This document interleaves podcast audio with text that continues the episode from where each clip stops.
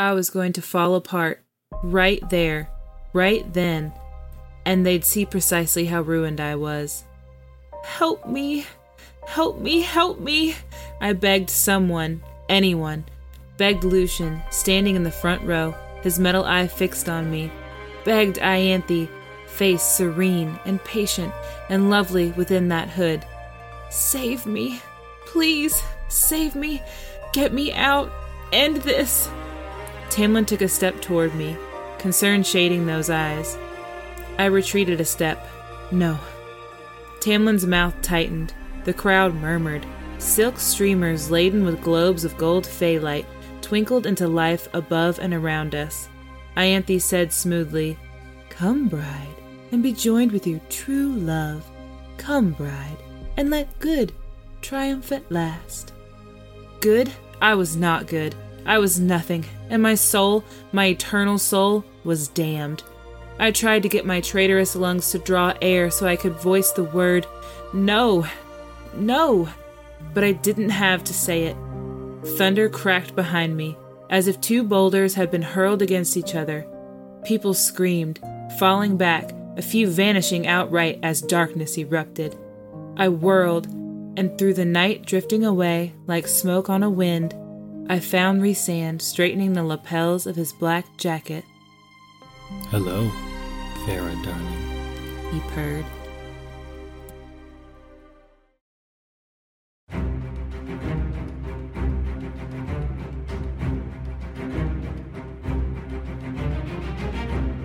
Welcome! Welcome! Welcome to the House of Wind Book Club. I'm Hannah.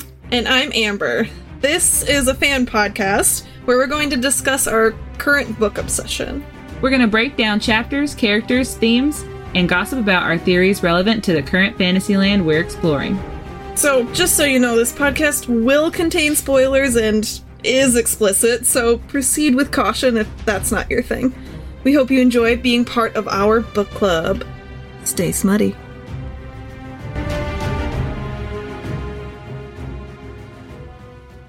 Hello, listener darling. We've been waiting for you. Oh man. This and Fury. I'm here. I'm I'm already melted. I'm melting. I'm I'm a. You did it yeah. right there. I wanted to so, ease us into the transition. What a beautiful transition it is because Today, we are welcoming you to the very first episode of our dive into A Court of Mist and Fury, which is my favorite book, I want to say of all time. I'm going to say of all time. I fucking love this book. Bold statement. I like it. You know, it's just like I remember like the first time reading it. It's just one of those like very visceral emotional responses yeah, I'm I'm gonna I'm gonna stick by that. But yeah, I like it. Get ready, yeah, get ready for long episodes, deep dives, mm-hmm. dirty talk, and some playful mm-hmm. banter. Little playful oh. playful banter to sprinkle on top. Yes, we we're and yeah, we will talk all the dirty stuff. We're not gonna skip over that shit. No. we love it. yeah. Um. Something to note: we're actually s- trying this out. We are recording remotely, so we're not yes. actually in the same spot. Um, so you'll have to bear with us as we kind of start from square one and the nitty gritties of audio and all that juicy good stuff. But uh, bear with us. We have video, so it still feels like we're like in person. Yes, so. I can see your beautiful face, and that's what matters.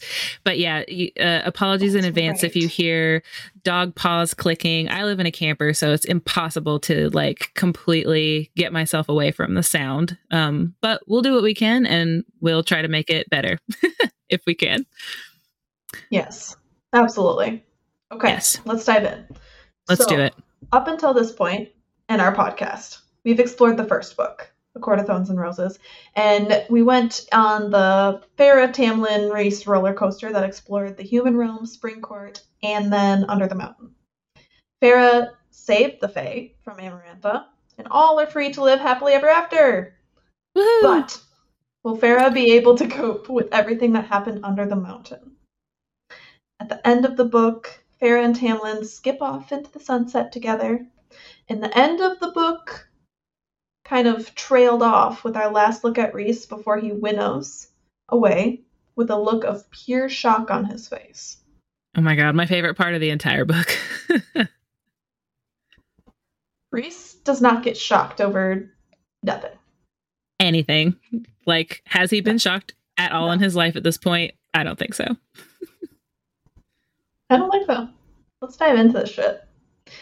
Let's so, predictions to how we will feel when reading this book. So, mm-hmm. for me, I actually liked ACOTAR better the second time, which is really surprising to me. Mm-hmm. Um, and I think it's because on the first read, especially with that book, you have some, like rose colored glasses. And now we're traumatized. We have trauma. Yes. and I... it makes the reread that much more special because. Go ahead. Oh, no, I was just going to say, I agree with you. I think I was a lot more. I read it very quickly. I was very enamored by Tamlin, which is why I think that rereading Mist and Fury is going to be better for me the second time around because I I hated I hated that we went from Tamlin to Rhys so quickly. I hated Rhys at this point, like when I read this the first time. Mm-hmm. Yeah, and for me, I'm such an emotional reader, and I don't know. I I fight with it. I feel like I can't possibly like it more because I was wrecked when I initially read this book. Mm-hmm. Um, but I do think it's going to be so, so exciting to see all of the pieces come together with our trauma eyes. Yes. but with either way, it's going to be fun. Glasses. Yeah. Oh my god, it's to be so fun. Yes, that's right. Um, yeah, and and because I'm such an emotional reader, I get wrapped up in my feelings, uh, and I have a hard time letting go of it. So I I mentioned this a few episodes ago but I'm still in the process of making an ACOTAR playlist. I'm actually following through on that. That wasn't just like an empty thing I said. Um, and I'm I'm really moody and picky with the songs I choose because something about the song has to remind me of a specific character, a scene, or like a general feeling or vibe that I can like explicitly link to how I felt when I was reading. Mm. Yeah, so, I mean, it's a good I, thing the that playlist you... right now has. I was just gonna say it's a good thing that you are picky because what you've sent me that you have so far is incredible. I love it. yeah. So there's like a lot of intense songs, some like sensual songs, a few sad songs, and then some like gentle songs. It's really all over the board. So it's fun. It is. I love it. I listen to it on my way to work. And since I do home health, I listen to it between patients too. So it's perfect. That's amazing. That's amazing. Perfect. Just like you. Oh, stop. All right. Are we ready to get into this shit? Let's do it. Chapters one Let's, through six. Yeah, one through six. We're we're going big. We want to get through some of this beginning stuff so that we can get into more of the meat of the book.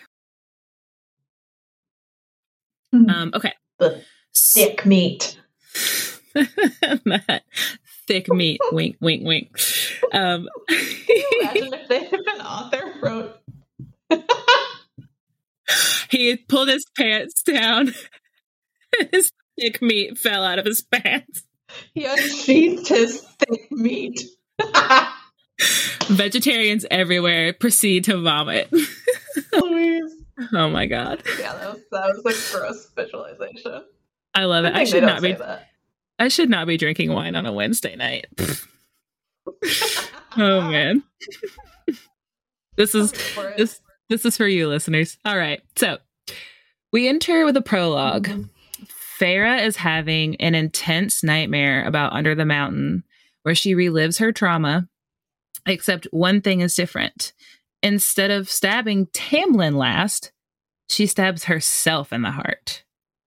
And this kind of sets us up for how Feyre sees herself.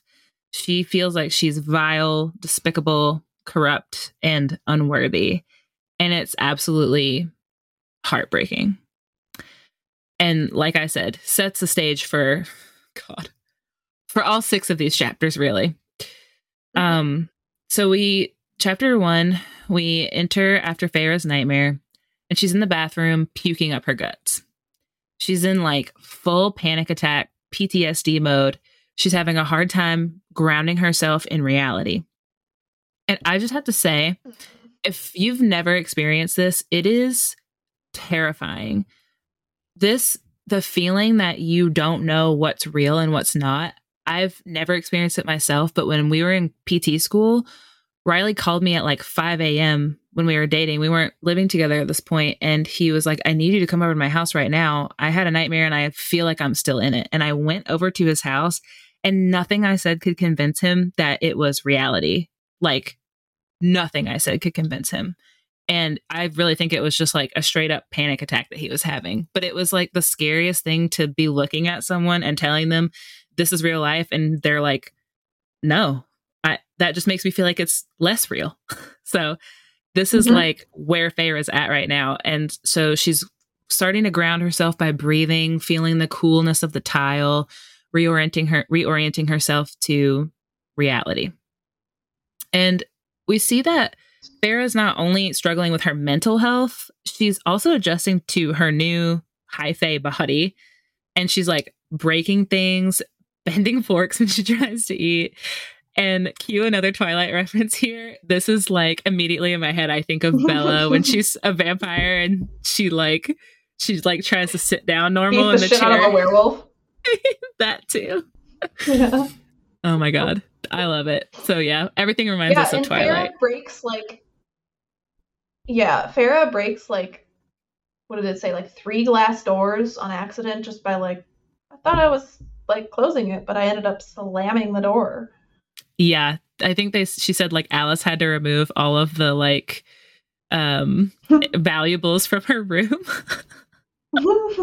oh my god, I love and it. It's just like everything everything about this like is so tragic.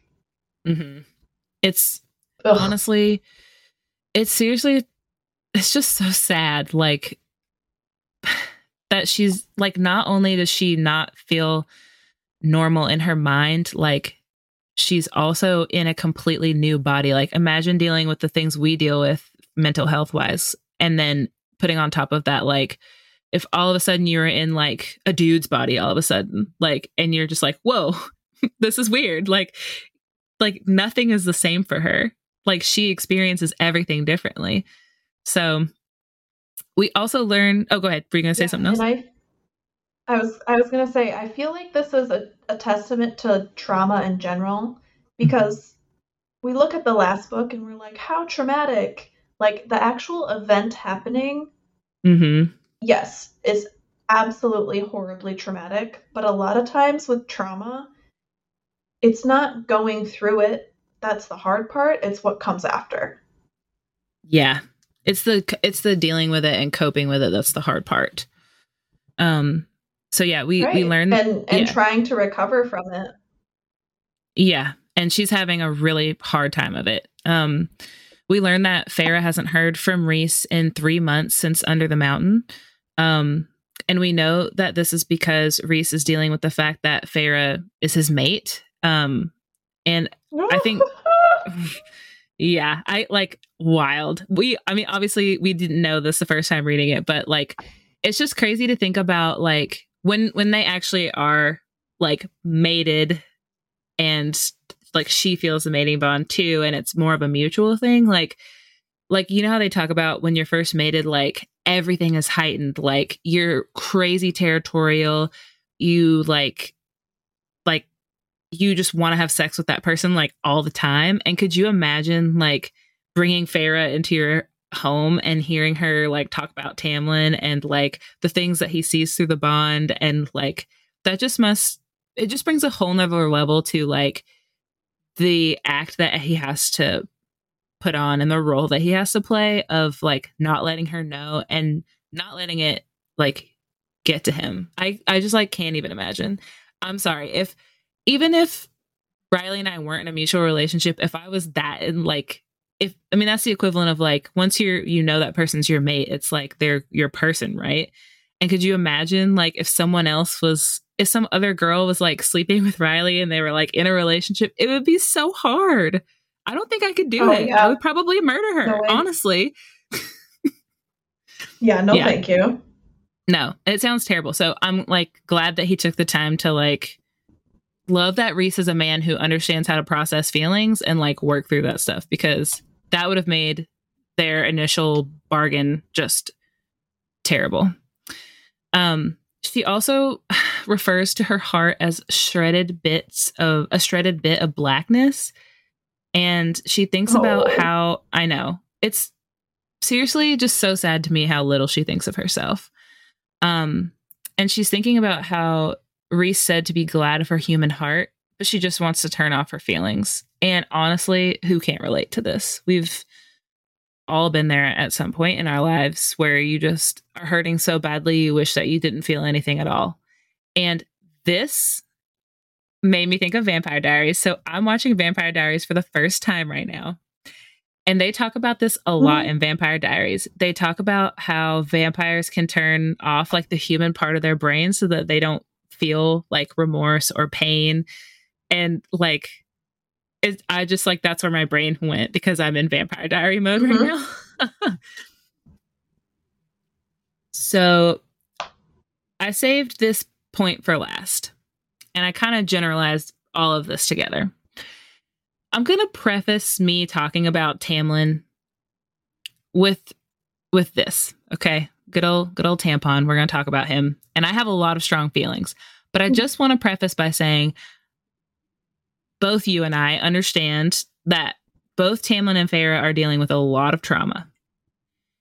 And that being said, that definitely influences a lot of how Tamlin is reacting to Feyre when they come home. But that doesn't mean we can't be mad about it. And it doesn't mean that he couldn't have found a better way to be a better partner. Um, I do think that, you know, he's dealing with his own shit too. But when you're in a relationship, it's a two way street. Like you have to even if you're going through something, you have to open up and say, Hey, I'm going through something. I'm not going to be able to talk about it yet, but like, just know that this is why I'm XYZ or whatever. Yeah. And a lot of times, like we've talked about this before, we only see it from Feyre's perspective. Okay. Mm-hmm. We always understand that caveat when we're shitting on Tamlin. Mm-hmm. But I don't care whose perspective you see it from that what's happening in these few chapters is shit all around. Mm. It's this shit. Is... And people, if you wanna, if you wanna stand Tamlin till the day you die, you cannot, you cannot deny the fact that Tamlin is a shit partner. Doesn't mean that Feyre is also not a shit partner, because mm-hmm. I don't think they're really, they're not, they're not talking, they're not doing anything, but they're you know, we can't really pin it on a, oh, we're only seeing her perspective of it because her perspective is plenty at this point. He's not being a good partner. I don't need to see his perspective to get rationale on that. He's being a bad partner. Period. Right. And and we also have acknowledged the parts about Rhys that we have problems with as well. So we try to be very mm-hmm. impartial on this podcast and I think as people in general, we're just very open-minded like that where we try to see it from all perspectives. But I just think, yeah, we'll just get into it. We, I don't think we really have to explain it any more than that. If you have a problem with it, then we can talk about right. it more in detail. But yeah. So, okay. Here's my first problem Tamlin doesn't stir when Feyre is getting up to go vomit or when she's thrashing. I'm sorry. You have you have advanced hearing. You're an immortal fae with literal pointed ears so you can hear better. Yeah. I said, there's no way this bitch ain't pretending to be asleep. he's asleep. He's he's not that asleep. Me off. Oh my god, this made me so mad. I was literally like cussing at my Kindle while I was reading this.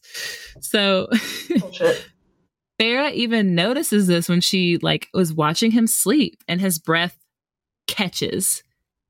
And she even says that he deals with the same kind of dreams and she's tried to help him, but he just shook her off and shifted into his beast form. And I just want to say communication is everything. Feyre and Tamlin, you gotta fucking talk to each other. Like, Unbelievable. Like like I said, it's fine to not want to talk, but you have to at least acknowledge that the person is trying to help you. Like, Feyre, thank you for trying to help me, but like you touching me right now is sending me to a dark place. You trying to help me, I don't have space for that right now. Like, like you have to communicate that with each other. You can't just turn into a wolf and stalk out into the woods. And also, like, if that, like, if physical touch and her trying to help him doesn't help him, that doesn't mean that he can automatically assume the same for her. Because right. their coping strategies could be entirely different and they they I'm sure they are, everyone's are, and they need a lot much different things to actually cope and deal with their trauma. So she might need that comfort and physical touch and words to, you know, affirm the fact that she's safe, where he just kind of needs time to process and think. Right. I think mm-hmm. I, I see it from that perspective because that's how Ben and I are. I'm yep. very much like a tell me I'm okay. Mm-hmm. You know, like touch me so I can like tangibly feel that I'm okay. And mm-hmm. Ben is like, I need to, I just need to like process this. And it's fine is, because we both understand that. yes. And that's so funny because we always talk about how you and Riley are very similar and me and Ben are very similar in personality wise because I'm the same way. I'm like, mm-hmm. give me space. I need my own time to like process through this. I don't want to talk right now. And Riley's like, we have to talk about this. I have to know that we're fine. I need to know like why you're mad at me. I I need for this to be okay right now. And I'm like, no, I need 10 Anxiety. minutes. Anxiety. Anxiety. it's a beautiful yes, thing. And that's why yes, and that's why our beautiful little group of four works so mm-hmm. well because obviously like you and I have literally everything in common and we're, we're, very, we're soulmates. Very, yes, we're soulmates and we're super similar in a lot of ways. Yes. But then it's just like this weird thing where Riley and I have like everything that you and I don't have in common, I have in common with Riley and you have in common with Ben. It's like this weird, perfect puzzle pieces. And then Ben and Riley are also like this, like almost the same exact person. They're mm-hmm. like, if you would hear one of their conversations, they're like, you would think they were simultaneously best friends and mortal enemies. That's true. When when I like look over my shoulder and see what Riley is texting Ben, I'm like, you're so mean. Like all the jokes that he cracks at Ben, but I guess that's just the friendship that they have where they give each other shit and it's fun. Yeah. I don't know. Cause, yeah, because they have like the same thought processes. Like the way they analyze things is so similar, but mm-hmm. then like their opinions on everything are so different. It's they really are. It's a magical but again, It works beautifully our inner circle is magical. I wouldn't trade it for the world. So no, my, my my last point within this chapter is just that, and I think I've mentioned this before.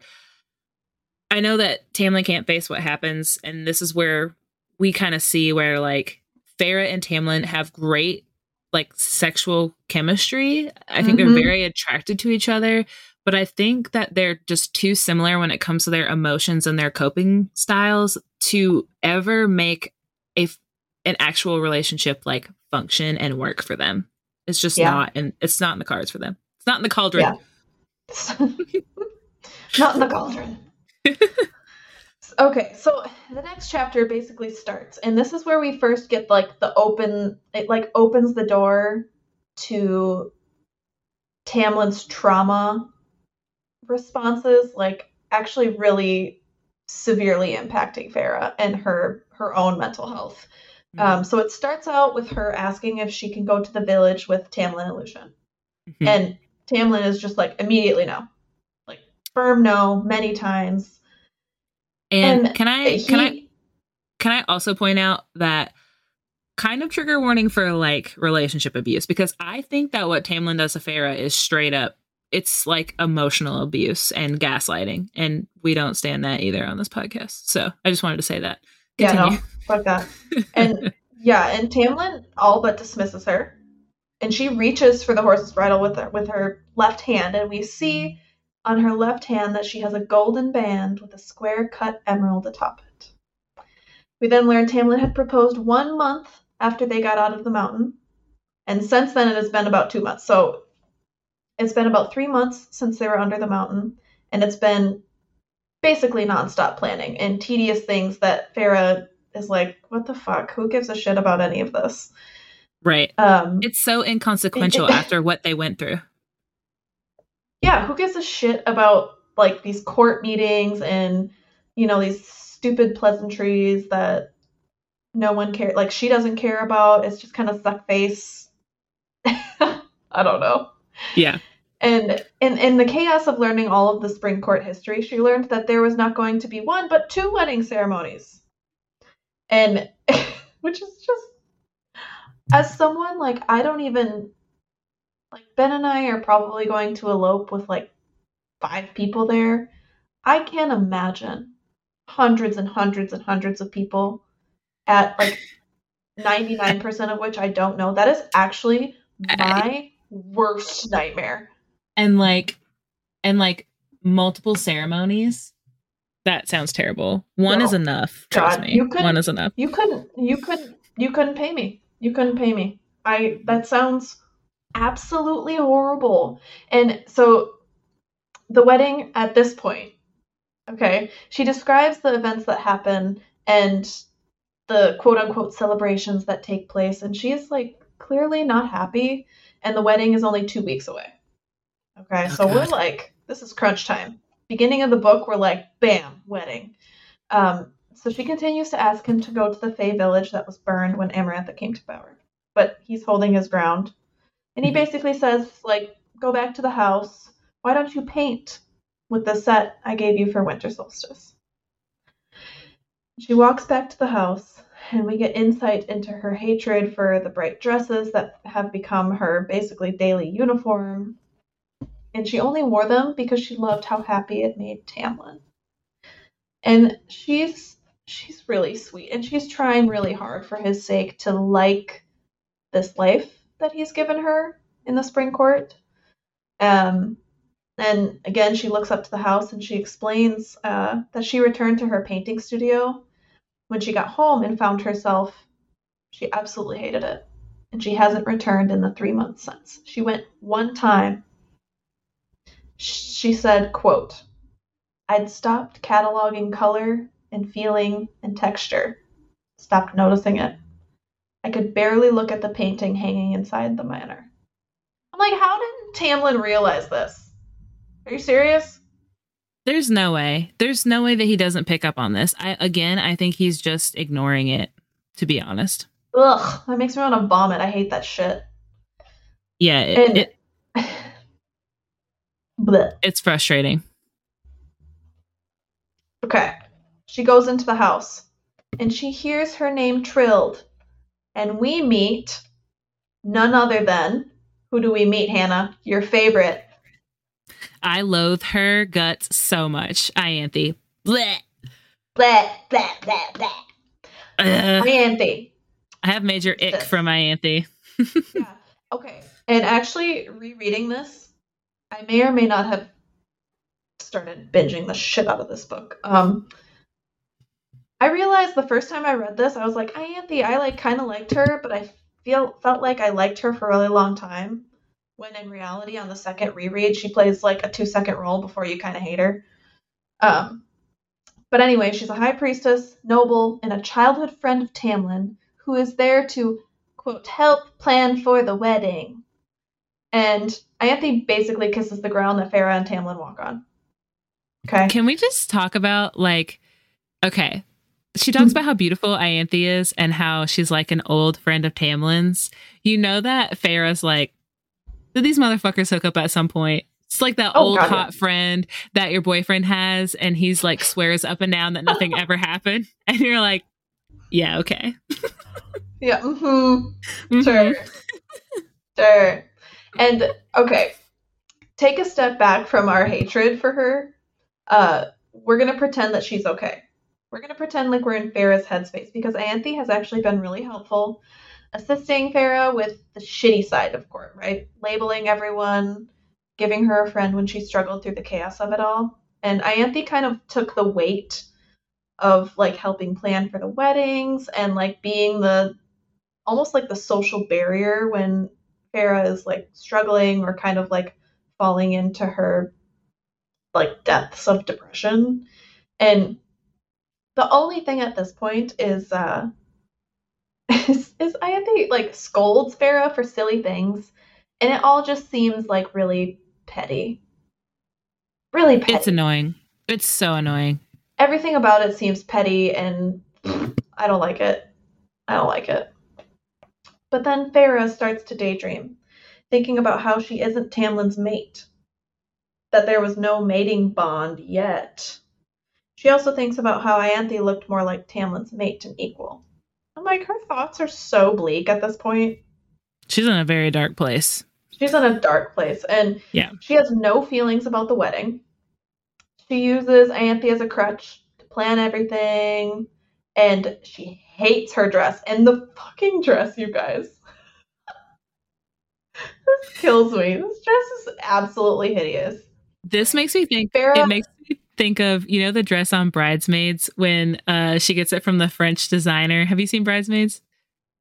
Yeah, yeah. Yeah, and she's like, "How bad is it?" And her friend's like, "Uh, it's pretty bad." And then also, it, it made me think of the dress on um Enchanted. It has uh Amy Adams in it, and she her hair is like super curly and like it's this big obnoxious princess. Like, it's the hugest dress. You have you seen Enchanted? No. Okay, you'd love it, but biggest point, if anyone's seen it, you know what I'm talking about. It is the most gaudy dress, and th- that's just where my brain went immediately. yeah, and like the only thing Feyre cares about is like just don't have red roses, just don't have red, because everything red reminds like sends Feyre into like a PTSD spiral of under the mountain with blood and things. So that's the only thing she cares about. Everything else, she's like, I don't give a fuck. Do whatever you want. And you know, they they kind of I don't know. I don't know. It just like knowing what I know, it just feels so cringy and whatever. She's like, Ianthe knows what she's doing. It's fine. I don't even care that I'm wearing this stupid dress. And Feyre kind of dives into her daydreams about the engagement, which was, as she describes, the happiest day of her life. And mm-hmm. she wept when he proposed. in a field of wi- wildflowers, which then this they my dream proposal. immediately proceeded to make love in a field of wildflowers. That is my actual dream. um. yes. Um, so she's like talking about this beautiful engagement, and then immediately goes back to bleak. Right? Her and Ianthe continue talking about nonsensical things, and Feyre again in this like darkness, he she almost asks Ianthe to pray for her. Quote, to pray that I'd one day learn to love the dresses and the parties and my role as a blushing pretty bride. Oh, you won't. You won't. It's just not her. No. Like it's I this is the thing that bothers me so like this bothers me so much that Feyre continually she's continually just sacrificing herself and her feelings to make other people feel better. And let me just say, I used to do that shit too, and I don't do that anymore. And my life has become 20 million times better. So, people, if you're still out there doing that, there's a difference between not purposefully being like mean or rude to people and then also not taking on the responsibility of how the choices you make in life that benefit you may make other people feel bad. Don't yeah. don't take that on. And Feyre is taking that on. And I hate mm-hmm. that. Yeah. And so as night comes around, Feyre finds herself unable to sleep. And after a while, Tamlin enters her quarters. And yes, they still have separate quarters, but Tamlin sleeps in her quarters every night, which is interesting. But um, yeah, it's kind of weird. Yeah. Um, he washes up and comes to the edge of the bed and just looks at her. Just okay looks at her and begins to unbutton his shirt and then his pants. And I'm Take imagining intense, strong eye con- like unflinching eye contact. Mm, sign me up. But she's not maintaining eye contact because she's too busy describing his proud, thick length. she has her priorities straight. Yeah. I was like, damn, I'd be proud too. Hmm? uh, yeah. okay, and we first semi descriptive sex scene of the entire series.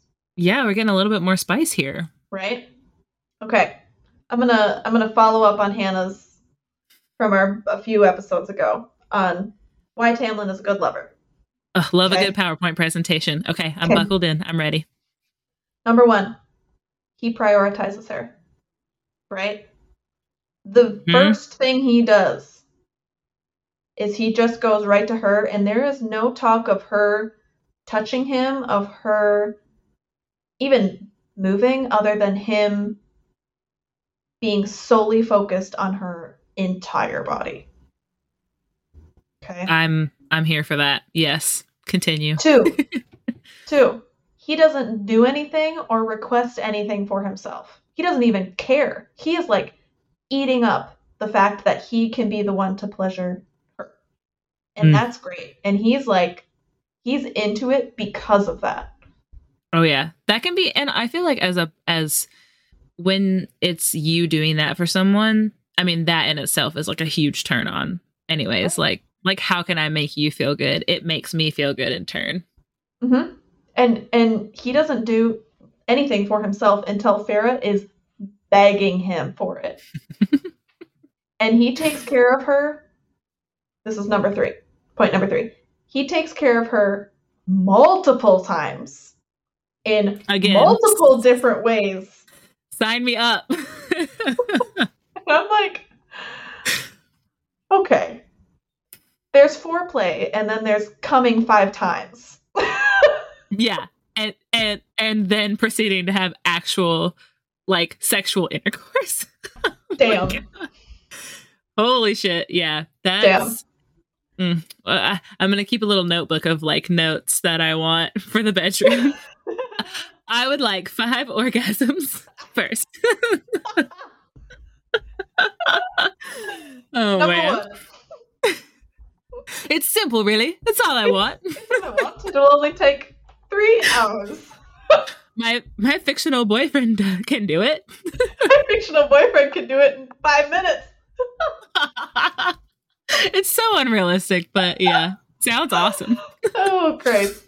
Okay, back on track. Okay, Yes. the first time we did this, we were talking about why, basically, that he's a good lover, right?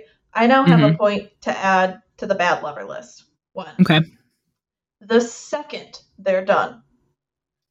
Okay, sex is a very wonderful, magical thing, and it's, I am a firm believer in after sex or any sort of intimate sexual interaction. There needs to be some sort, I, I don't, I don't want to say closure, but there needs to be some sort of follow up, whether it's like communication as to like, I liked this, I didn't really like this, or hmm you know even just like cuddling or you know just just talking about anything really pleasant pleasantries There, and sometimes there's just something in the sheer pleasure of just like not saying anything at all, and you're Mhm. just two sweaty bodies laying there, like thoroughly exhausted. Like, that's also just like, again, it almost like, yeah, it's like a closure to like, that was fun.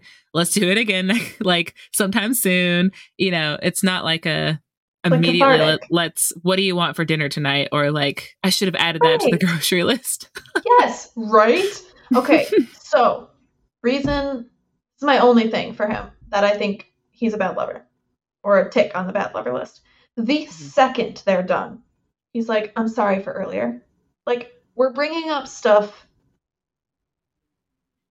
like there's a time and a place it needs to be talked about i'm i'm thrilled he's actually bringing it up We're communicating, but at the wrong time, at the bro. wrong time. What the Read fuck the are room. you doing? and so the second they're done, he's like, "I'm sorry for earlier." Like, but you two clearly use sex as a way to escape. So escape. Talk Mhm. sweet nothings about how much you love and appreciate one another. Use your sex because that's the one thing you're good at. hmm Use it to embrace each other, to find that comfort in one another. Don't bring your shitty communication about like trauma coping into your sex life because just just wait until the sweetness of that is gone. Talk about hard things outside of the bedroom because that's going to Mhm. be even harder. Mhm. And that shows that you're actually like willing to talk about it. Mhm. So yeah, that really bothered me. I agree um, with you. Yeah, yeah. And so as as they're talking, the conversation kind of transitions, and she begins to talk about her new title, and he reaches for her again, one more time. All right, well let's go. But through the pleasure, she states she's not sure how she'll feel about being called a high lady. And Tamlin basically stops and was like, "There's no such thing as a high lady." I fucking hate that. And she hate that. begins to talk about Lucien's mother's title, and Tamlin gets possessive and says, Do not speak another male's name. I don't want to hear another male's name on your lips right now. And I will say, I, I might as well add one more tick to the good lover because I do love that possessive shit. I am Yeah.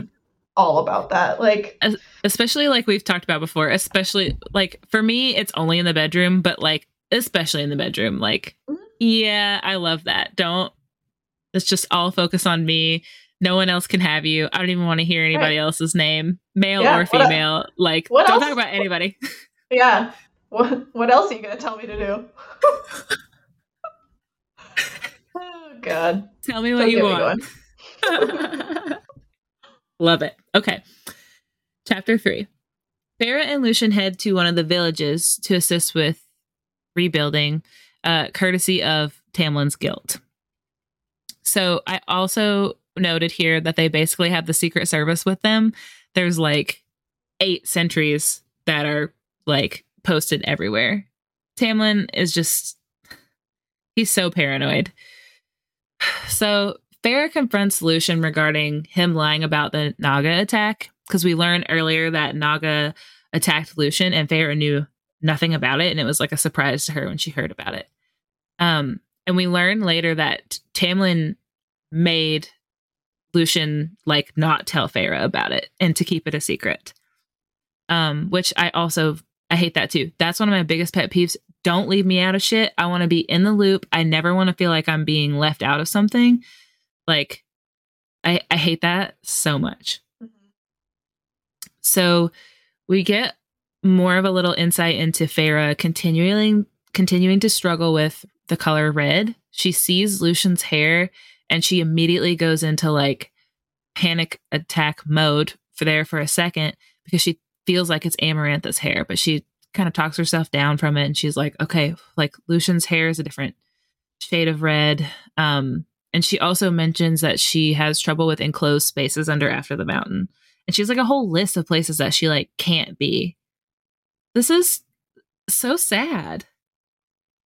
Like you're finally at the spring court, like you've rescued literally everyone in your world and you can't even go into the kitchen because it's too enclosed. That it just breaks my heart for her. Yeah.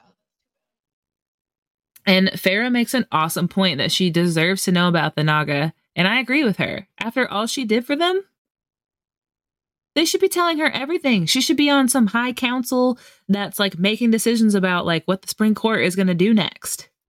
Like why are we leaving her out of shit? I like even just the discussions of things. That's what makes me mad. The not leaving the manor, that's one thing, but leaving her out completely is Mhm. just I okay. have such no, not okay at all.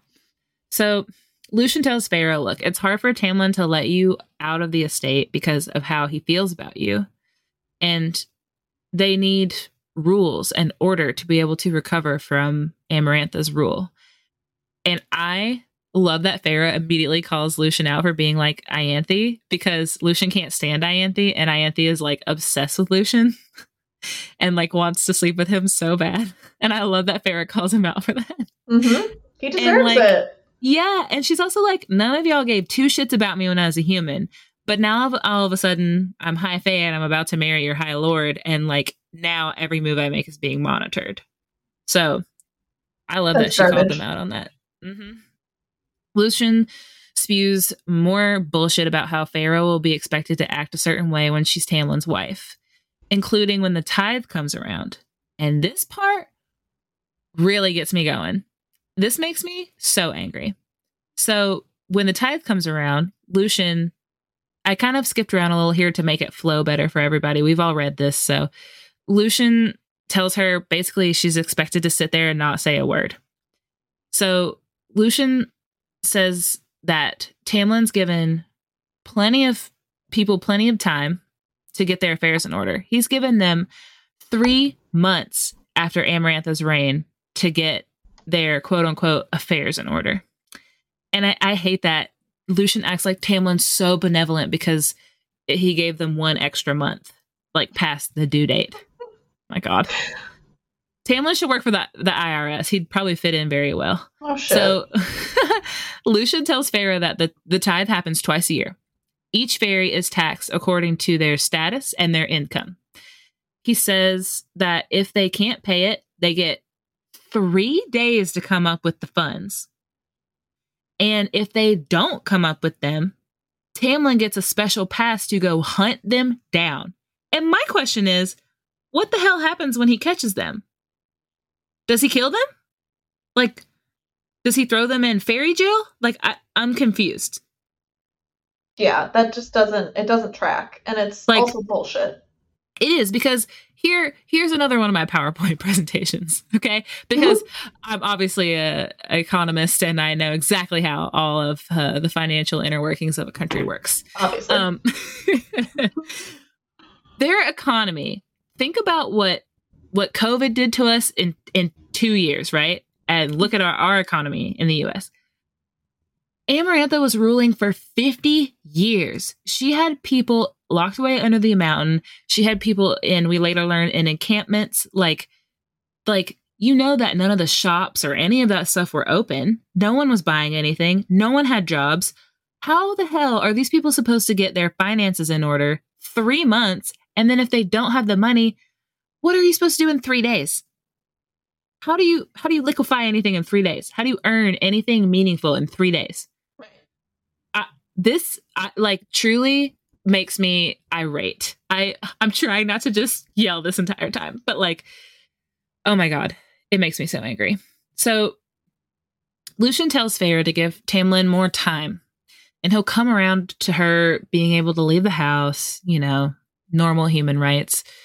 And he, yeah, this also pisses me off because he essentially uses the fact that Tamlin's family was slaughtered as an explanation for his behavior. No. And he tells, yeah, he tells No. Feyre not. No, it's not. It's not an excuse. Mhm. Not at all. I'm sorry. Shitty things happen to people all the time, and that is my biggest pet peeve. That is, Mhm.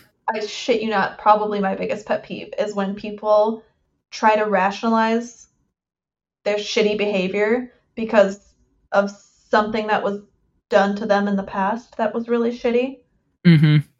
I, to a certain extent, trauma responses and you know, it, kind of depends on the on the situation. But like in this scenario, Mhm. you do not get to traumatize your life partner and treat Mhm. your life partner like this because you were you had this horrible thing happen to you and your family. It's absolutely tragic and awful, but that Mhm. and I hate that Lucien tries to rationalize that. And I feel like a lot of times people, it's not necessarily the person that went through it that rationalizes it. It's usually the people closest to them that's like, oh, they've been through a lot. And Give it's- them and it- some credit. And it enables their horrible behavior. It does. It does. Yeah. And like, yeah, I don't know. That's one of my. Mhm. That's just one of my big things. It drives me nuts. Oh, I'm with you. I'm with you. Um, and so basically, Lucien says, "Don't make me pick between you guys because I have to do what Tamlin says. He's my High Lord, and so it's always going to be Tamlin."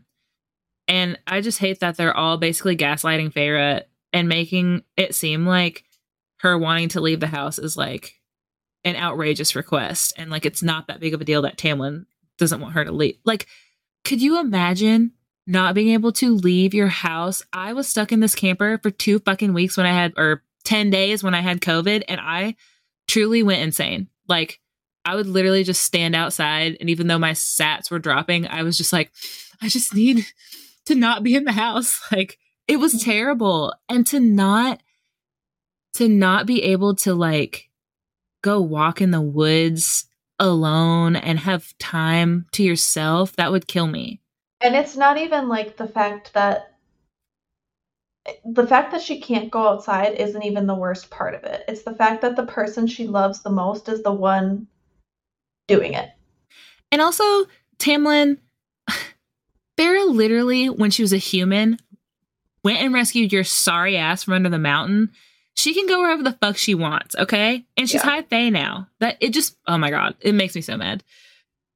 like I told you, this is going to be a very explicit episode on my end because this kind of stuff just makes me it just makes me so angry. Oh, well, Hannah throws the f bomb like three times. It was like, oh my god. I know. I never, I never curse y'all. I'm a, I'm a. I grew up good little Southern Baptist, and this is, like I said, new for me. But I'm letting I ah, fly. cuss like a pirate. I've got a filthy mouth. I love it. I'm rubbing off on you. You're welcome. Thanks. My life goal is to be more like you. so, so say fuck more. it's my New Year's resolution. oh man. So this part is actually like I do really like this part because it really opens you up to to Lucien and just like also kind of what he's dealing with because remember I told you if, like in the very beginning of our episodes that is not the only person that is abused by Tamlin or that Tamlin is unaware of how his behaviors like affect them. Um he opens up more about when his father killed his partner and made him watch. And he tells Feyre, I will never forget how it felt when I heard her heart stop beating. Immediate tears. I also have goosebumps right now.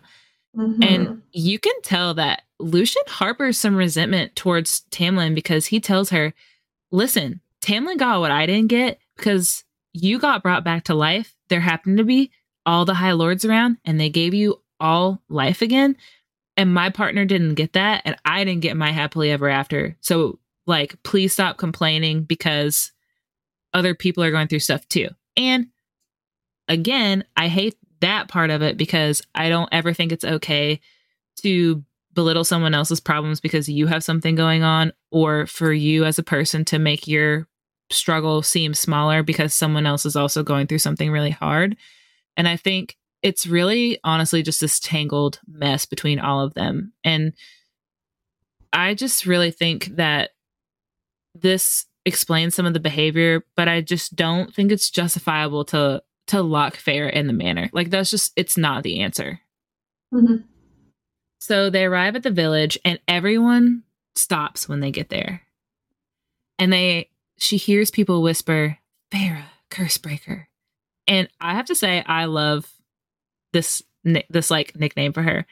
My only other favorite uh nickname so far is Aelin's fire breathing bitch queen. I love that one. Oh, hell yeah. love it. Um so they go and every village that they go to declines their help and they basically tell them the debt is paid. And weirdly, I find this kind of sweet because people are saying that the debt is paid because of all that Feyre did for them. And they're like, you don't have to help us rebuild this. Like, you literally gave everything under the mountain to save all of us. And I just have to say, at least someone in this picture is acknowledging the sacrifice that she made for them.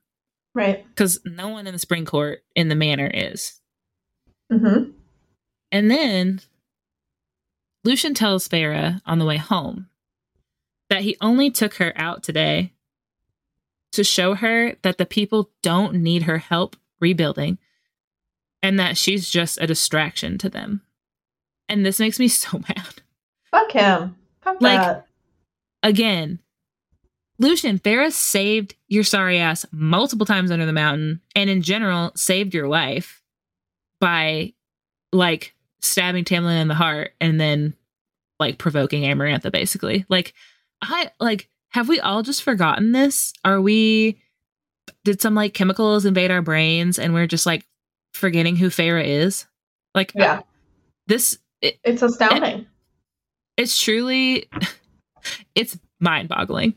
So we also learned that Amarantha kept the commoners in camps. And I just think that it brings way more weight to what Feyre did for all of Prythian. Like Lucien was explaining those camps, and it was I mean, it sounds a lot like like Nazi Germany camps. Like like people Japanese are internment camp. Yeah. Japanese internment camps. Like you're in these small spaces being enclosed. There's no food. There's like people are going mad. Um, like really dark shit was happening in Prythian, and Feyre is the reason that all of this like is no more. yeah. And basically, what I'm gathering from everything so far is that this wedding is just a symbol of hope. And it's not really about Tamlin and Feyre loving each other. This is all political at this point. Like, we're in like full Game of Thrones, you win or you die type. Like, like everything you say and do matters. Mhm. And it's It's just petty. It's, all it's not who. Feyre. Yeah, it's not who Feyre is at all, and it's just so No. stupid after everything they've been through. Ugh. Agreed. Agreed. So the next chapter it's it's the night before the wedding, and guests of all sorts are gathered in the manor. And per usual, Feyre clings to Ianthe uh, throughout all the commotion for stability, and Feyre has this stupid fake smile plastered to her face to make everyone else comfortable. Right? Tamlin Mhm. insists, "Oh, I don't like it either." But she keeps glancing and seeing that he's smiling and he is enjoying himself, which you know, if you enjoy it, that's okay. Don't say that you don't. Right. Um, toward the Don't end of the night, yeah, yeah. And toward the end of the night, two males come up to clearly woo Ianthe, but eventually work up the nerve to compliment Feyre and speak about the worm. And they kind of casually, not so casually, look at her tattoo, and they ask if the Mhm. High Lord has reached out. I love this moment. And I think this is a testament. This is like this is good foreshadowing because this is the first time that Feyre doesn't make herself look small. Okay? Mhm. She wipes that stupid fake smile off her face and she holds an assertive stare with one of the males. When the male tries to be macho and says he's probably running scared now that Tamlin has his power back, she stares right back and says, Then you don't know Rhys very well at all. Oh, m- mad Mm, props. mm, snaps, mm, mm. snaps and claps, baby. Snaps and claps. I, I- love that. Yes, I love when women stand their ground and be assertive Mhm. because people tend to get uncomfortable with assertive behavior, especially from women. yeah, Um, and that's also bullshit. I hate that. Like, but it's so true. Yeah. It's it's so true. It's like, and also it's like that weird male ego thing of like, Mhm. oh, ta- like he's probably scared of Tamlin. Like, oh my god, you know what? When Rhysand shows up at the wedding, all of y'all little bitches are running away. No one does anything to stop him. You really think that Tamlin stands a chance? It just makes me so mad. Like, like to make Tamlin seem like he's Right. some big baddie. And Feyre's like, no matter how much I love Tamlin, like Rhys is just stronger than him, and it's okay to admit that. Like, yeah, Right. Right. Yeah. And I just like yeah. People just they they just have to like backpedal and they get so uncomfortable, especially when Feyre's supposed to be this like blushing bride and just like Mhm. smile and look pretty and then she's like fuck no. Like she just like puts that face on and like the thing that kills me is that like that assertiveness almost gets it immediate immediately gets labeled as like oh she's a bitch. Right? right. I speak from experience because I am I'm a pretty blunt person. You know, I, a lot of times I kind of like I, I kind of tread this line where like I people please Mm-hmm. until my social battery is entirely gone and then I have no more capacity to people please and I like pe- people probably think I'm like like some sort of I don't know. But No, I, I've, ne- I, until my I've social never- out. I've never seen you be mean to anybody else, but like, yeah, I think that's a general human thing, though, right? Like, you get to a point, especially if you're like hangry or like tired, like you don't have. It's almost like you're removing that filter in your brain that tells you like Mhm. whether even if you're not being like nice to the person, like it's just like don't be mean, but that filter's gone, and you're just like, I have no patience. Like you're just being an idiot. Please leave me alone. and and like a lot of times like if if I've kind of run out of that people pleasing, which I like Mhm. I also need to work on, but if I kind of ground myself and realize like actually address a situation head on. Which, Mhm. if I like, if I think about it, I'm I'm pretty good at being assertive. But every single time I do it, every single time I can, you can just see that person you're talking to, like their perception just kind of changes, and they're like, "Oh shit, didn't mean to like push your buttons," and I'm like, "You you didn't push my buttons. I'm just telling you how I feel." Mhm. Doesn't mean I'm mad. That just means that I'm not kissing your ass. Right, exactly. So- which which is what we're supposed to do as Um, docile ladies. We're just supposed to let anybody say whatever Yeah. and we act like it's fine. But yeah, like I said, I'm entering my like era of my life where I'm just like, no, I'm not doing that anymore. And if it makes you feel uncomfortable, that's a you problem. That's not a me problem, homie. You need to get your affairs in order if that bothers you.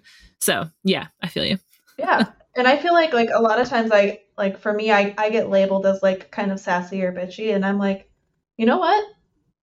That's fine. It's fine. Who cares? just fine.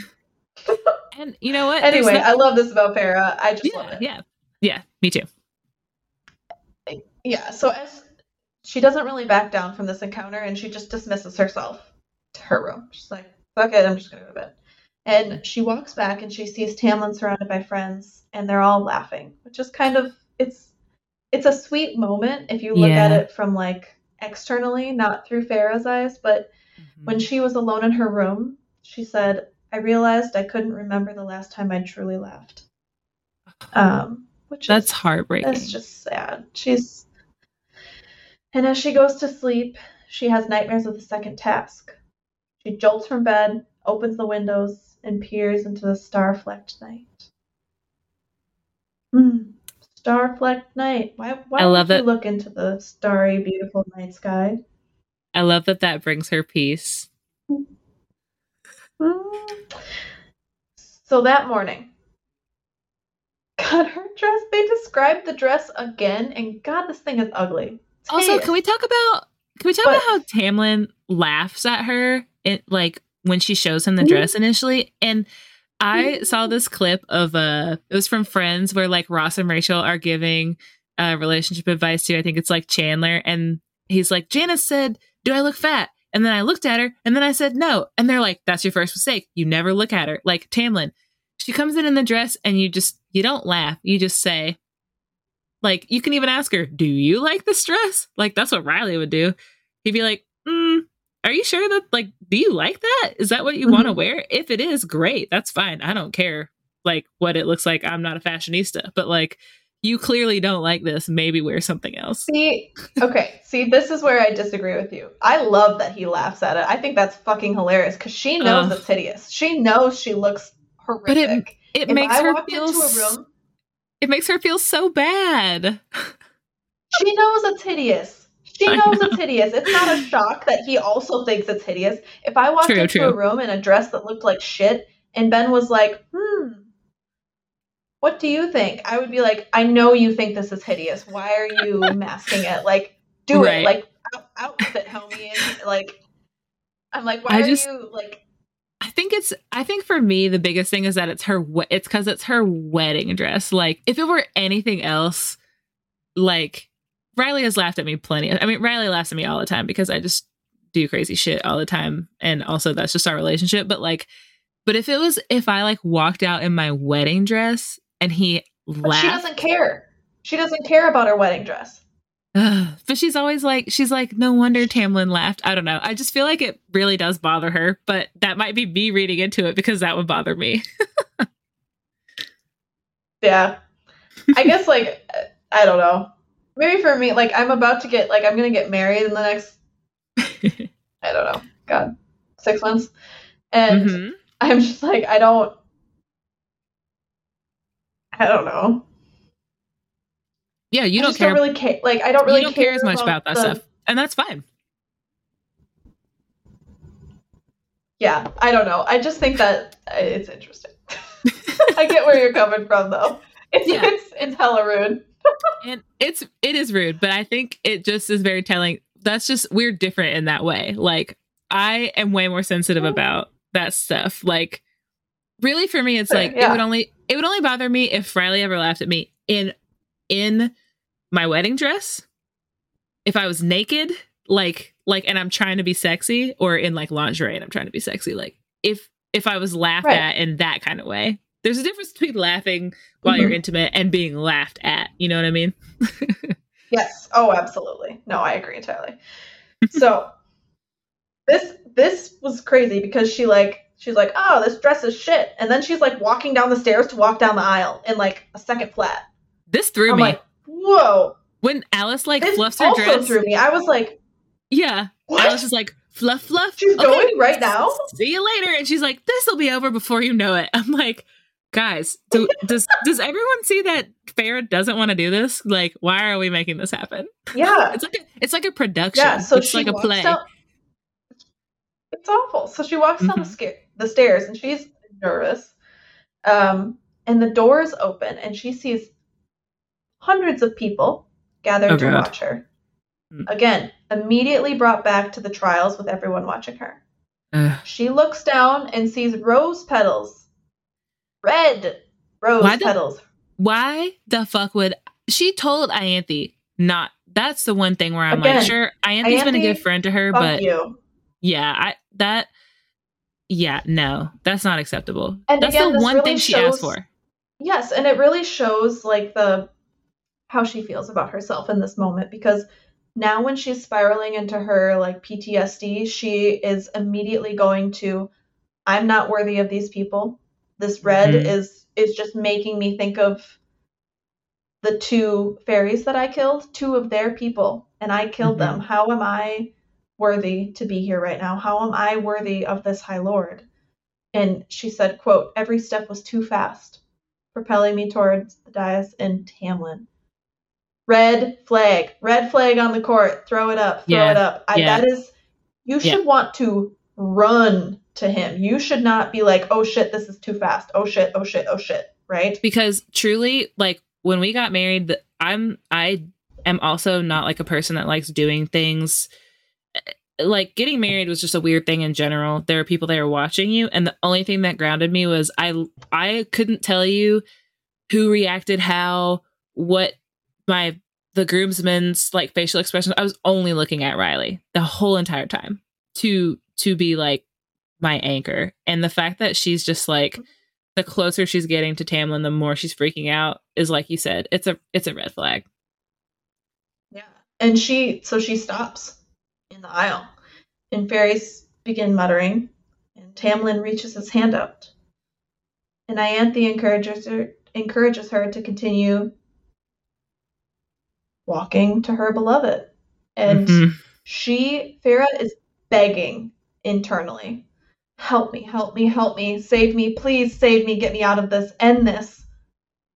So she's like internally screaming. Mhm. This is like that ultimate, oh shit, I've made a mistake and I need a way out, an impossible way out. Yeah. Thunder cracked behind her, guests gasping and screaming. And through the night, like smoke on a wind, she found straightening the lapels of lapels of his jacket. Hello, Yes. Feyre, darling. Yes, I love it. This will be the clip that Riley and I do before this episode. The I just love that. Like the way mm. they describe him entering is so epic. I'm obsessed. Oh my god. Th- this is truly I I was pissed when this happened the first time I read this book, but like I said, I think the second reread of this is just I'm I'm loving Rhys, so it's been way more enjoyable so far. All right. Chapter 5. Rhys is in the house. Whoop, whoop, whoop. I'm so excited. Thank God Rhys is here. Rhys enters the wedding. Ah, yeah, bless up. Mm, doing the Lord's work with the straightening the lapels and the lint picking and the hands in the pocket. Give me all of it, please. Um, so Rhys enters the wedding to collect on his bargain and insinuates that Feyre thinks the wedding is over. So what's the big deal? Tamlin tries to make Rhys leave, but to no avail. And he gives in, and Rhys takes Feyre away. They winnow away. Oh my gosh. So I love this the dripping sarcasm, the just Rhys's general countenance. I love it so much. And also, I thought you might like this point.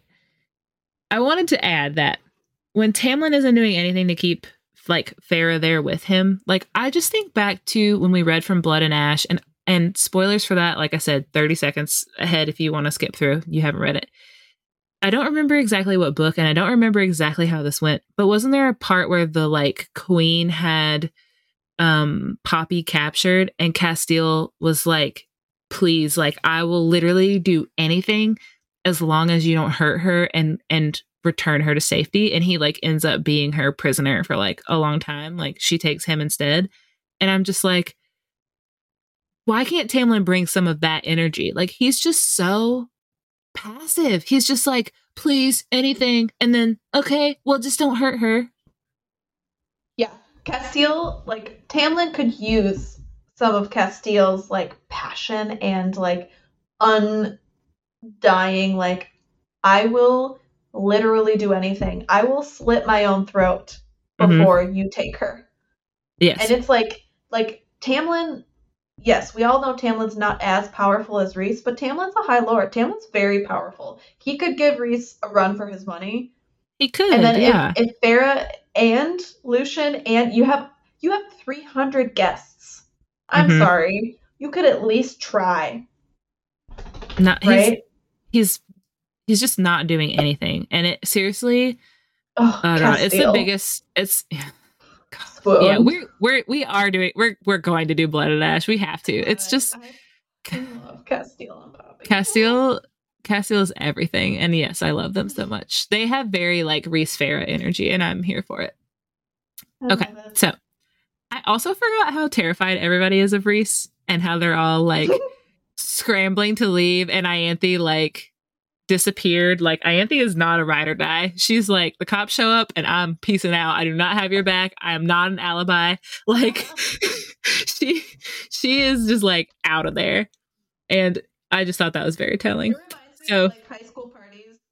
I guess you, you may not relate to this, but like No, I won't relate to this. In, in high school, go ahead. like when one of the parties gets busted and everyone's like, get the fuck out. But some people are like there to help their drunk, like they're there's always a yep. few people that are absolutely shit faced, and there's like a couple people that remain to try to help those people who are super shit faced get away from the cops. But then there's uh-huh. like the certain people that are just like, fuck that, I'm out, I'm gone, just running, just run like gone. hell from the cops. That's Ianthe. There's like a, a dust trail to where she's headed back to her, like wherever her high priestess hideout is, her temple or whatever. God, I hate her. Okay. Let's leave the spring court because honestly, I'm over it. Yeah. All right. Rhys winnows them to the night court. It, it sounds incredible. Take me there now, please. Smells of jasmine, moonstone framing sweeping mountain landscapes. Um, Amber and I both took quizzes to see what our court was, and we both got night court. And I told you that I think it's because we love the mountains, honestly. Yes. um, and Rhys tells Feyre this is his private residence. So he brought her to his house. And again, I'm like, mm, yes, please take me to your private residence. There's lush plants and rugs. It's like open concept. Uh, it's warm and snuggly. Like this is like an HGTV like dream house, like where they mm-hmm. win the lottery and get like a crazy home. Um, so Feyre is immediately angry And Rhys is just like, You're welcome. And he explains to her that he heard her like calling for help. And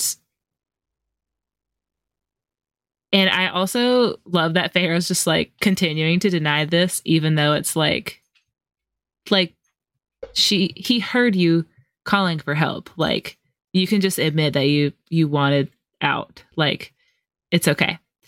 And then I also love that Rhys is like super amused when Feyre like gets pissed at him. Like he's just immediately intrigued by her and like, oh, like you could just say thank you. hmm. And so Rhys pokes fun at Feyre's dress again. everyone's just shitting on this dress. It must be so bad. Oh so I want I want to see artwork of this dress. I need to maybe I'll look that up on Instagram later before I go to bed. Yes. Um so he's making fun of her dress and he calls her out when she's like, Stop shitting on me. You don't know me. You don't know Tamlin. You don't know our relationship. And Rhys is like, Excuse me?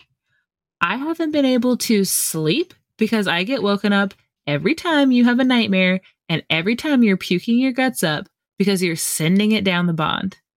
And he also kind of calls Tamlin out because he's like, Has has Tamlin been up with you while you've been throwing up? Has Tamlin noticed how you can't make it through the night sleeping? Like, he's really just going for it. And I I'm like, yeah, these are all of the points I made earlier. Um, Rhys also makes a valid PowerPoint presentation. Love a High Lord that can drive his point across. so Rhys explains to Feyre, look, you're not a prisoner here. You're my guest. You can do as you please while you're here at the night court. You can come and go, whatever. I don't care. When she questions him about his subjects, he explains some of them dwell under the mountain that this house is on. Amarantha modeled her court after this. She did it very poorly, and basically Rhys says he hate he hates that she she did that.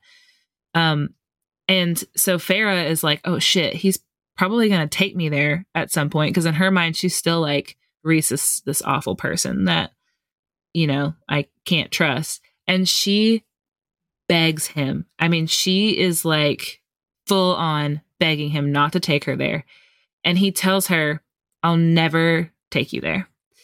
And that that part of his court is basically like it's just his job. Like he has to stop in every now and then, but basically it kind of runs itself. Like, you know, it's basically just shitty people doing shitty things, and there's not much to really preside over there. so Rhys continues to be a smartass towards Feyre. And she's so mad that she hurls her shoe at his head. Once again, surprising him because she actually hit him in the head with it. I love this. Mm-hmm. and he is mm-hmm. livid. He is pissed. And she's getting ready to throw the second one. And this reminds me of like a toddler. Like, he's like, I dare you. I dare you to throw this at me. And she looks at him and she chucks it at him, anyways. Mm-hmm. And then he turns, he catches the shoe and he turns it to dust in his hand. Oh my god, I'm just fanning myself real quick. He is so powerful. Holy cow. He just like misted a shoe. Oh my god. So I just have to say Feyre's also brave. And once again, Feyre's giving Rhys shit. She's pushing back. He hasn't unalived her yet. Like, why can't Tamlin do the mm-hmm. same thing? This is again just further proving hmm. my point. Patting myself on the back here. Okay. So mm-hmm. then Feyre's like, fuck this shit. I'm going to bed. So she leaves. And as she's leaving, we hear a mysterious female voice taunt Rhys. Well, that went well. Oh my gosh. It's Mor. We love Mor. We love Mor. Give us more, more. I want Mor to have her own like let's get the Azriel book and then I want a book where Mor and Emerie are like just head over heels in love with each other. Mm. I'm here for it. I'm very here for that. So Feyre's in her room now. Oh my god. Again, this is why we belong in the night court. It sounds so luxurious. There's a large, fluffy bed. There's no glass on the windows and it has a balcony pool sized bathtub. Like it's like going over the edge of the of the balcony. Let me just say Rhysand has style. This mm-hmm. house i want to live here. And i also have to say how nice as a girl who grew up in the south y'all mosquitoes are the worst. Anybody who lives in the south can testify. And honestly even from my time in maine like the east coast in general there's just too, there's just too many bugs to not have to have screens or like actual windows to be able to magic that away, like to not have to worry about bugs coming in and just having an open breeze into your house at all times. And then also having it magicked warm so you don't have to pay an outrageous heating bill. Like, that sounds incredible. Adult me is mm-hmm. geeking out about that a little bit. oh my Absolutely. gosh, I love it. And also that bathtub sounds incredible. I love baths. That's my least favorite thing about living in a camper while we travel is that like I'm just a sucker for like drinking half a bottle of wine, reading half of a book, and just being immersed in bubbles. Like that is Absolutely. my dream Saturday night. Yeah. And like I can't have that now. So I'm really jealous of Feyre's bathtub. um she realizes that the quality of the room kind of shows her like, okay, I really am I'm a I'm a guest here, right? Like I'm not a prisoner. Rhys is trying to keep me in comfort and she's finally also admitting to herself that Rhys saved her from having to like verbalize to Tamlin in front of 300 people that she didn't want to marry him at that moment. And Feyre, this I can relate to the immediate need to feel like you need to apologize to someone or to explain yourself and justify why you're doing what you did. Feyre wants to explain herself to Tamlin and Ianthe, and she's like, I mean, maybe we can get married after the mating bond snaps into place. And the fact that she thinks that the bond will somehow prove to her that like she deserves Tamlin is again just so heartbreaking at how little she thinks of herself. Mm-hmm. Like, oh man, I can't get over it. So finally, she's the only person actually talking sense here besides Rhys because she's like, hmm, maybe, you know, it might be a good idea if we wait to get married until Tamlin also deals with what happened under the mountain and some of his trauma. And I'm like, yeah, no shit. I agree. Like, could could we not have figured this out like after he proposed to you and wanted to get married so soon? Like, maybe let's just wait. We've been through some awful shit and let's just be engaged for like a year and do some therapy and then like circle back and see how we feel about this. like mm-hmm. I don't I know that it like I said, I feel like it's just this symbolic thing and not really like considering how either Tamlin or Fair cuz Tamlin probably also wasn't feeling super great about it either. I mean, they're both going through some stuff. So I agree with her here. Let's take some time. Time out. Let's mm-hmm. reconsider. Right. So Feyre shoves away her hideous wedding dress and gets in the bed where she cries herself to sleep. The next morning, she wakes up and our beautiful spy badass friends Nuala and Cerridwen appear and they knock on her door. Oh, they're so great. I also love that they become friends with like Elain, like they're just baking in the kitchen together. And I'm like, yes, I could use some baking buddies. Like, I'm just going to go bake with Nuala and Cerridwen. Sounds wonderful. so they appear and help Feyre get ready for breakfast. And as Feyre is bathing, she feels Rhys tug on the bond, basically like calling her down to breakfast. Because he tells her, I think, the day before, like, and you will have breakfast with me tomorrow. Hmm. So she gets dressed and honestly, her clothes sound really cute and comfortable and like way more Feyre, even though she like hates them right now just because they're night court clothes. But she describes them as like high waisted, billowing pants and a crop top. And I just immediately my brain goes to Princess Jasmine, like the That's like the first flowy. Thing I thought of too. Yes, I'm sure we're not the only people that think that, but like she does have like a turquoise one that she talks about like later on and i'm like oh my god that is princess jasmine's outfit basically. Um so yeah she enters the dining room and oh my god the breakfast table laden with food and the view of the mountains. I like this is where i'm like honestly i want to live in a fantasy novel if not for the brooding morally gray men who will murder people if they inconvenience me in the slightest. Like for the food, like you guys know at this point, your girls like to eat. And I'm just saying, breakfast is my favorite meal of the day. And if I walk down and there's just like mounds of fruit and like pastries and muffins and oh my god, tea and coffee, I would literally spend hours eating breakfast every Sign morning. Oh my gosh, that sounds great. We need this service when we hang out on the weekends and we don't get around to eating until like 2 p.m. because we're too lazy to make food. Fairness, Ben, ben usually makes us breakfast. Ben does. Chef Ben coming in strong with the brunch. Truly. Mm. Ben's it's so good. Master. Ben, brunchy Ben. brunchy Ben. I'll get him a shirt that says that.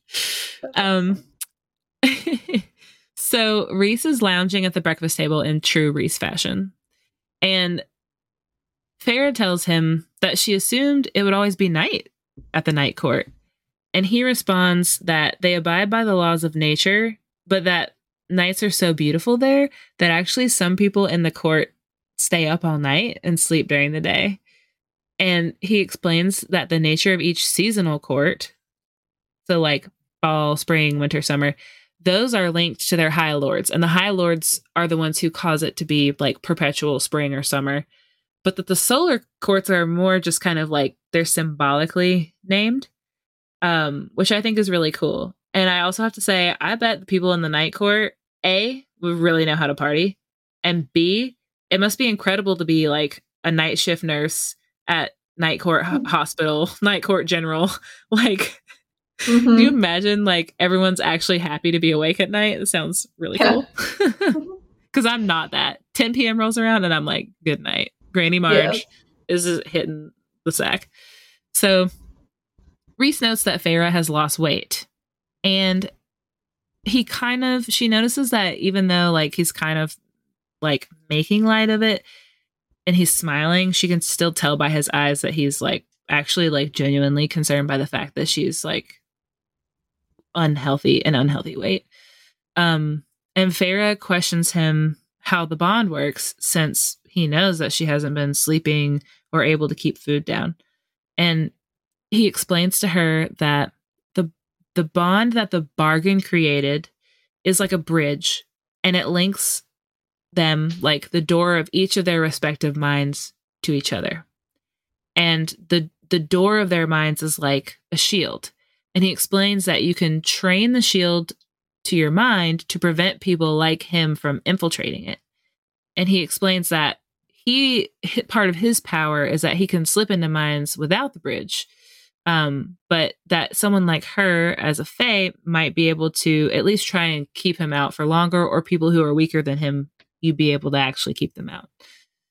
And this really upsets Feyre, as I think it would anyone. I mean, our our private thoughts are just that. They're private and what you vocalize is what you choose to put out in the world. And it's really a huge invasion of privacy that he can read her thoughts, especially when she was human and she didn't know it. But now basically she's mad at him and he's like, listen, most of the time you're sending this my way. And it's just like being shouted at me down this bond that we have. And basically, the only time I go into your mind and you don't know about it is when I can't tell if your nightmares are real or imagined. And I just have to say, can you imagine? Like, she is his mate and he knows that. And he's waking up to her basically like not knowing if she's actually in real danger or not. That would be terrifying. And he is also probably not sleeping. right. Yeah, that would be really scary. Yeah. And so basically, Feyre asks, like, what do you want from me? Like, why am I here? And Rhys just tells her, this week, I'm going to teach you how to read. Simple enough. Right. That's it. And the next chapter, Feyre is like, mm, no, thank you. I'm good. So like reverting back to like early on in the spring court when Tamlin first found out she couldn't read, she's like, nope, nope, nope. It's like her ashamed response is to be like defensive. And so she's mm-hmm. like, no. But she realizes now, after all this shit that's happened, she's like, I really need to read. But I don't think I want you to teach me. Understandable. and and as they're kind of jabbing at each other, Rhys is like, You're rather strong for High Fae. And she's like, Am I? she's just like a sassy kid at this point. I love um, their dynamic so much. Yes. And the next thing we know, we meet Rhys's female equivalent in beauty. She's absolutely dazzling. We recognize Stunning. her voice. It's his cousin, Mor. Oh my god, beautiful inside and out. Oh my god. I have such a crush on Mor. I love her. Oh, I love her. She's just wonderful. She's perfect. Anyway, back to the reading. Feyre's like, this, like, not being able to read almost cost me my life, cost me my life and others' lives. And so she sits down with Rhys and tries to work through the embarrassment of the situation. And she's doing a lot better than she did the first time around with Tamlin. hmm And so she sits down with the first sentence and she struggles to read it. You look absolutely delicious, Feyre. And she's Mm. astounded. But then he immediately slips into her mind and tells her uh, the fashion of the night court suits you. Like Oh my God. furthering his point. And and this is like, okay, from our perspective, I'm like, oh yes, Mhm. Absolutely. But she's Yes. A, stubborn, B, mad, three, now scared. Yes. And he uses this terrifying power, like kind of cusping on her mind's threshold, to scare the living shit out of her and convince her to practice shielding. hmm And she's actually mildly successful, which is really cool. hmm And I do think that's cool. Yeah, it, it shows that she's not human, right? Mhm. Humans can't learn stuff that fast. Mm-mm. We just don't. Um, after a while, she kind of comes around and asks about the bargain. And she says, After the mountain, I think we can agree that we don't owe each other anything. Isn't it enough that we're all free? So she's kind of insinuating, like, let's not have this bond anymore. Let's not have this bargain. I want out. Yeah. And he just says, I'm not your enemy, Feyre. And immediately, she doesn't even have her own thoughts. She can just think that, think of what Tamlin would say. She's like, well, you're Tamlin's enemy. Tamlin says you're the enemy. hmm Another sign of emotional abuse. Like, Yes, and it's it's gross how she doesn't even think for herself anymore. And and Rhys doesn't exactly appreciate the call out and he he slaps back. He says that her quote unquote friends, essentially, I'm paraphrasing a little, Right. uh, are shit. And she's pushing all of her problems away and it's just making it worse. And in true form, Feyre like doesn't even respond and just like brushes it under the rug. Like that's just typical. oh my god. And so Rhys leaves and is like, keep practicing your alphabet and your shielding. And she does for an hour. And when he returns, she again has actually improved significantly. And he's impressed. But at the end, she like she has enough control at this point. She throws the the wall down, says prick, and puts it back up. Which I just I find that very entertaining. I love it. It's- I love their banter. you Uh, said it before. It, just like I resonate with it so well because mm-hmm. Ben and I just shit on each other a lot. It's very loving, but like it just reminds me of this. Like Yeah, it's cute. It's fun. It's playful. It's like, it's way more intriguing than like Tamlin, who's basically just like trying to control her every thought and move. And like, that's just not fun at all hmm or interesting. Right, right. And so this chapter wraps up. They're done with their practicing, and Feyre follows Rhys throughout the castle. She doesn't really ask questions, she just follows him. They find themselves in a chamber at the top of a tower. And what she sees is a massive map of their world covering one of the walls. And she's stubborn as always, and she doesn't ask questions she clearly is curious about. And when Rhys probes about what she sees, she says, A world divided in two. And Rhys asks, Do you think it should stay that way? Your human family would be deeply impacted if the wall came down. She's like instantly terrified. And she's like, Could this Mhm. actually happen? Like, when is it going to happen? Why is it going to happen? And Rhys just responds, Because war is coming, Feyre. Uh, Like, It gives me- ominous threat of like she doesn't understand shit. She's back in that same spot that she was episode one. Ep- mhm. You know, in those first handful of chapters in ACOTAR, where she's like, "I know nothing. Mhm. I don't Yeah, uh understand the threats to these lands. I don't understand Rhys and his power. I don't understand anything from the Spring Court because Tamlin left me in the dark. So like, still, Mhm. she's she's still finding herself. Now she's not the naive human. Now she's the naive high fae, which is almost worse because now now it's like she's ignorant, right? She's not naive Yes. anymore. She's cusping on ignorance, but it's not her fault. It's because everyone around her isn't sharing crucial information.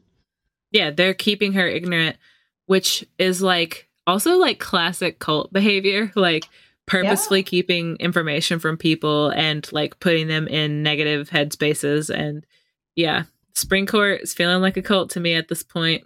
Super culty. So Super culty. that's the end. Oh my god, six chapters.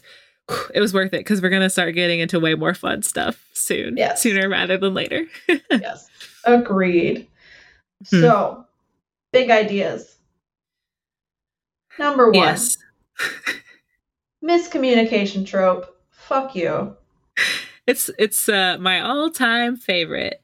Not I hate miscommunication trips. And really I think the biggest thing with this is just that it's not even like your classic like like Cruel Prince where it just takes forever for them to finally be on the same page and like you know, actually realize that they're more companions versus enemies.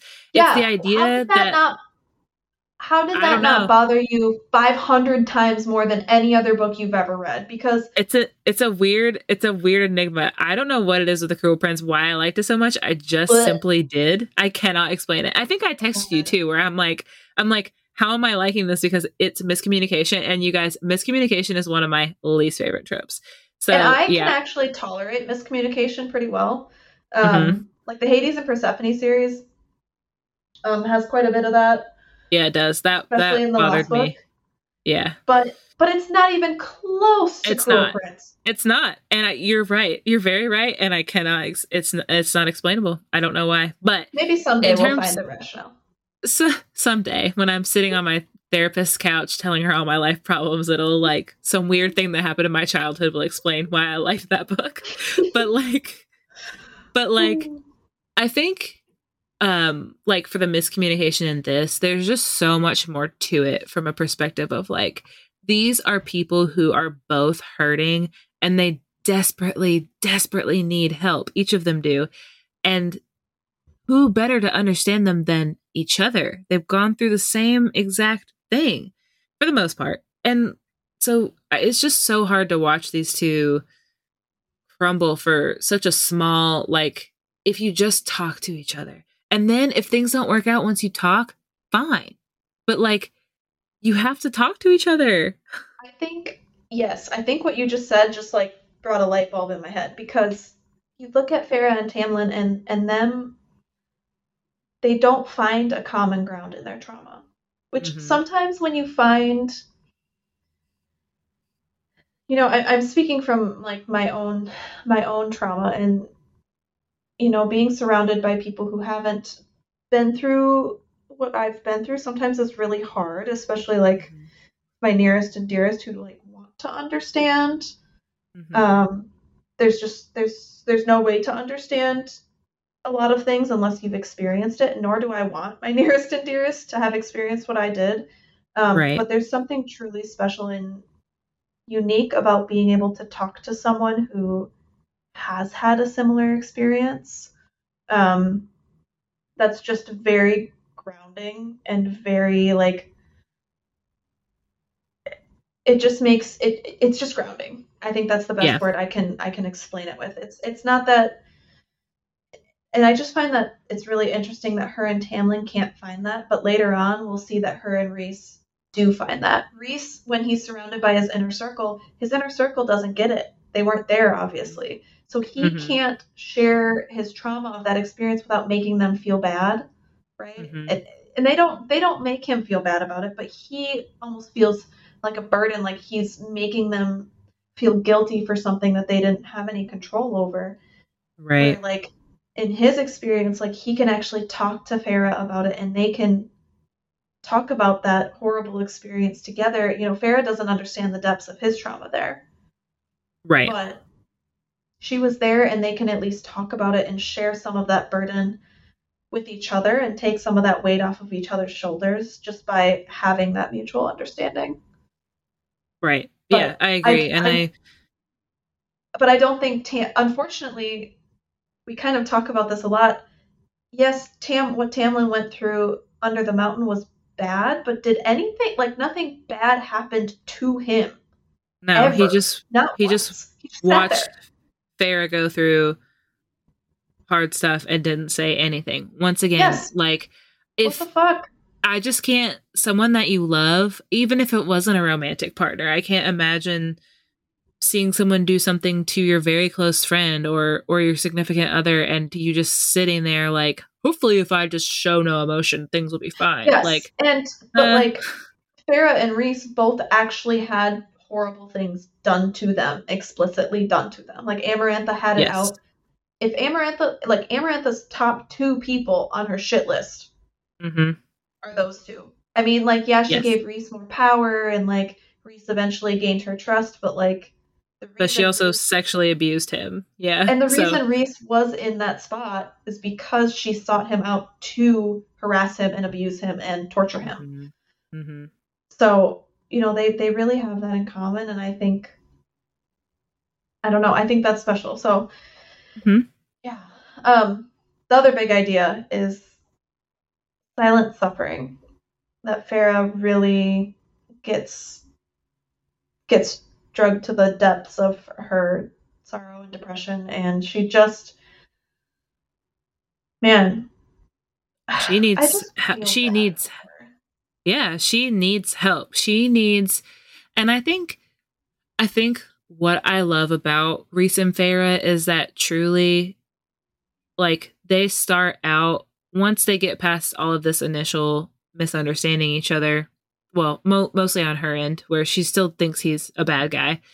Like, once they become actually become friends, I really think that his friendship is like healing for her. She needs like an actual friend like mm-hmm. to just talk about things with and to understands her and you know i just think tamlin's not giving her that when you when you're with someone romantically like i just think a really important aspect of your relationship should be like your friendship and mm-hmm. that's the part that out- outlasts any romantic feelings whatsoever and i just think that like even Tamlin, like, how is he not like seeing that there's something deeply wrong with her and that she's struggling? Like, she's losing weight. That's a visible sign. Like, that's a red flag in itself. Like, hearing her hurl her guts up every night, like, Feyre's silently suffering, but she shouldn't have to be because I really do think, like, Tamlin should have reached out to her and at least just asked her like they just went through this huge traumatizing ordeal and he's not even asking her if she's okay i don't get it yeah yeah, yeah. so it's it's just kind of it's sad it's a it's a little like i feel a little depressed reading perspective because oh for like sure that i'm like we're all probably like this to an extent but just very emotional like mm-hmm. I get emotionally attached and like I feel like I'm experiencing what she's experiencing and mm-hmm. it's just yeah, it's like it's like Rhys like, is like the is like the shining the shining light. It's like we have this little glimmer of happiness and you can we can feel that now even even when she's annoyed and he's kind of a jackass, but he's mm-hmm. still a, he's still a light in the darkness. Mm-hmm. Yeah, he's sparking and he sparks that within her that passion and like is bringing her back to life essentially because she's just like this husk of her former self and she's mm-hmm. so withdrawn inside herself that she needs that and i'm glad that it's not to the extent he was doing it under the mountain where we talked about that how he didn't like that but like he, he that's kind of how she responds she needs that like input and she's getting it from him and i'm i'm all for it so yeah yes that's chapters one through six. I'm so happy that we're in Mist and Fury, even though I'm sad because Feyre's our bestie and she's sad. We know that she, you know, things do change for the better. So I'm just like, yes. oh God, I'm so excited to reread this. Yeah, so we love it. All right. That's a wrap. Okay. That's a wrap. So next week, um, should we say chapters seven through eleven? Let's do eleven, yeah. Yeah. Um, and we'll post on the Instagram that you should also read chapter six for this episode, so you'll have known that. And then, like we said, just look ahead on our Insta. If we have any changes in the chapters, we'll post it there. Um, thank you so much for choosing to be a part of our book club. We appreciate your support. And be sure to subscribe and leave us a review on Spotify or Apple Podcasts. That's very helpful to us. And then feel free to follow us on Instagram and TikTok at House of Wind Pod. Also, email your theories or burning questions for the next handful of chapters at houseofwindpodcast at gmail.com. This information can all be found in the show notes. We will talk to you all next week. Stay smutty.